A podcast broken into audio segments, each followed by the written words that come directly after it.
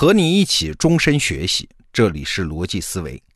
最近我看了一本书，叫《比赛中的行为经济学》。哎，这本书提醒了一个我们平时不太注意到的问题啊。我们平常觉得是好运气或者是坏运气的那个东西，它到底是个啥呢？比如说啊，篮球比赛中经常就有一种叫手热的现象，就是自己的手啊突然变得很热。就是一个球员，他突然如有神助，歘歘歘连接投中好球，哎，这就是所谓感觉来了嘛，或者是好运气来了嘛。据说啊，篮球队当中负责传球的后卫，他的一项核心技能就是在比赛中及时发现哪个队友现在正处于这种叫手热的状态，哎，一旦发现这么个人，就赶紧给他多传球啊，借着他手热的机会，让本球队多得分。那问题来喽，这种球员突然手热，他的原因到底是啥？哎，这个原因要是找到了，那可值钱了啊！像美国职业篮球联赛，就是 NBA 这样的大生意啊，优秀球员年薪高达几千万美元啊，优秀球队的全年收入是数以亿计的美元啊！哎，这样的生意，你要是对手热的研究能够有所突破啊，这就意味着你能。切实的提升球员的能力和球队的成绩，那商业上的好处可就大了去了。所以很多专家学者花了很大精力去研究这个问题。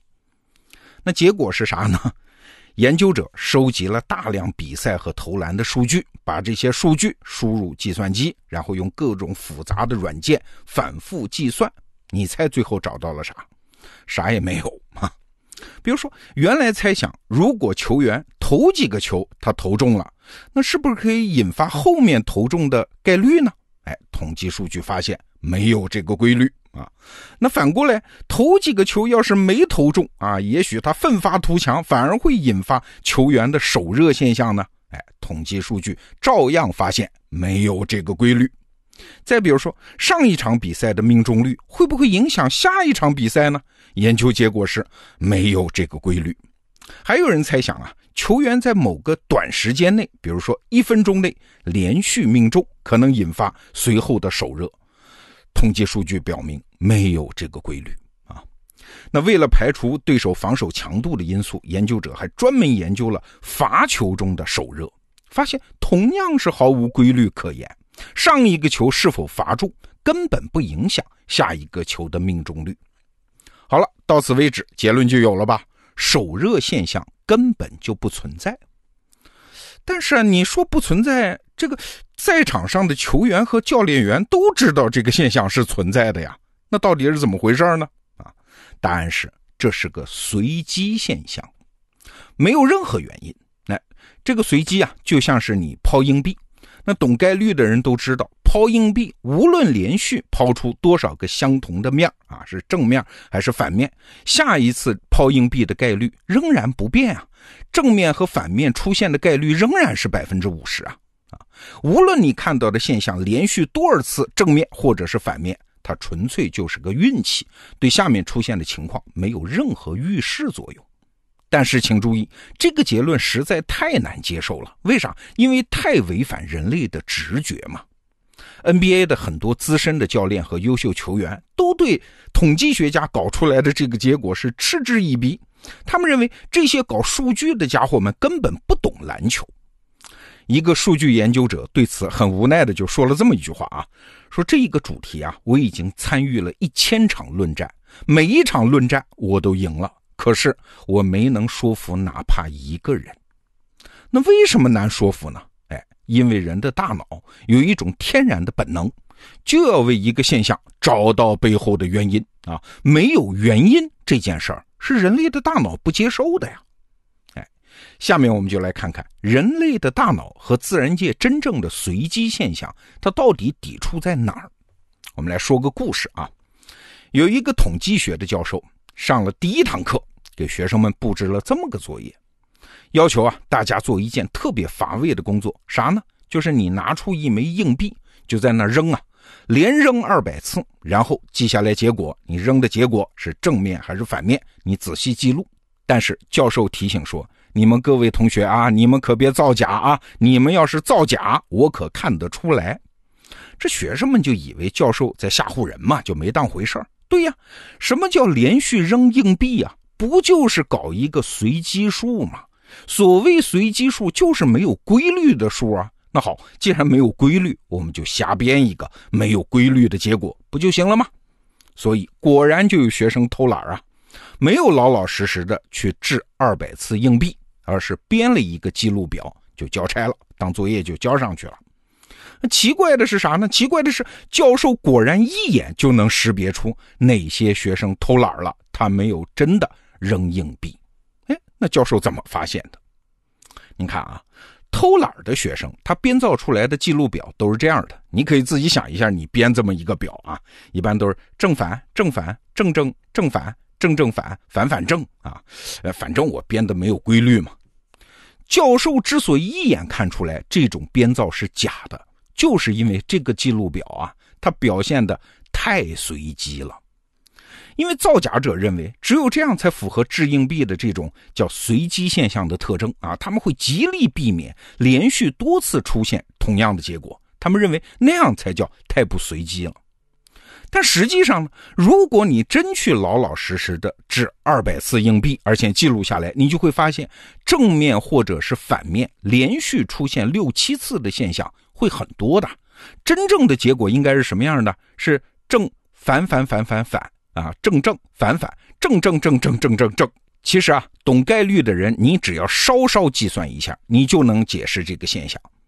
你扔硬币，连续扔十次，结果都是正面朝上，这个概率多少啊？这概率很小的，只有一千零二十四分之一啊，是极小可能性能出现的。可问题在于，当你扔硬币的次数足够多的时候，情况就不一样了啊。比如说，你连续扔上七百一十次，那连续十个正面出现一次的概率达到了多少？你猜？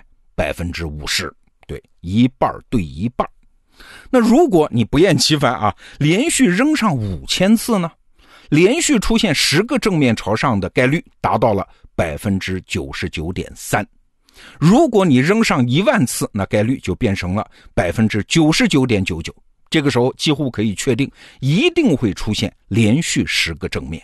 所以你看啊，这个教授布置的作业很鬼呀，他是让你连续扔硬币二百次，那其中一定会出现连续六七次相同的情况啊，六七次都是正正正正正正正。那如果看不到这个情况呢？看到的只要是更乱、更随机的记录结果，那不用问呐，那就是学生偷懒造的假嘛。你要是明白了这个道理，就知道篮球场上手热的现象到底是怎么回事了啊！你想，NBA 的每支球队每个赛季仅常规赛就要打上八十二场，加上季后赛，整个联盟一个赛季比赛总数在千场以上。那每场比赛呢，双方球员累计投篮要超过一百次吧？也就是说，一个赛季投篮总数是要超过十万次的呀。在这么大的数据量下，出现某名球员若干次连续命中，哎，就像那个扔硬币啊，连续多次都是正面朝上，也就是所谓的手热现象。这是啥？这是典型的随机现象。如果没出现，那才是怪事儿呢。哎，但是不管看起来多有规律，这背后还是随机性，是捕捉不到所谓的规律的。这就让我想起来胡适先生晚年啊，胡适晚年他也不怎么做学问了，经常在家里陪太太打麻将，他就讲了一句话：哎呀，说这个麻将后头有鬼啊，就是打牌的时候发现好像这个牌后面有人操纵啊，一会儿手气特别好，一会儿手气特别差。你看这句话就特别有意思啊！什么叫后面有鬼啊？就是你总觉得有人操纵，你想把这个鬼揪出来，或者是啊通过各种仪式，比如摸牌的姿势啊等等，去讨好这个鬼。所以啊，麻将桌上也是特别容易诞生迷信的地方。哎，用万维刚老师在《精英日课》第二季里面的一个说法啊，所谓的迷信，就是在没有道理的地方寻找道理，在没有意义的地方。找到意义，在没有规律的地方发现规律，在没有因果的地方强加因果。那为什么这样？因为人类的心智是模式化的，人必须按照某种模式或者是某种理论来理解世界。大家是很难接受一个毫无理由、无法解释、是随机和运气的世界啊！人类是要难以遏制的去探索种种现象背后的原因。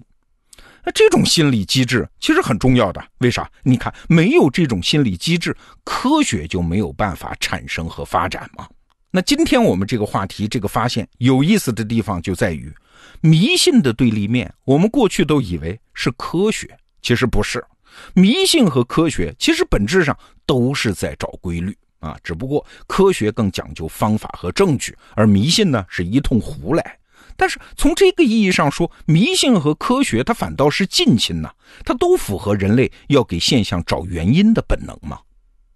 那说到这儿，迷信的反义词它到底是啥呢？哎，其实是承认不确定性，是承认随机性，是承认有些东西不可解释、不可预测，并且欣然接纳它带来的结果。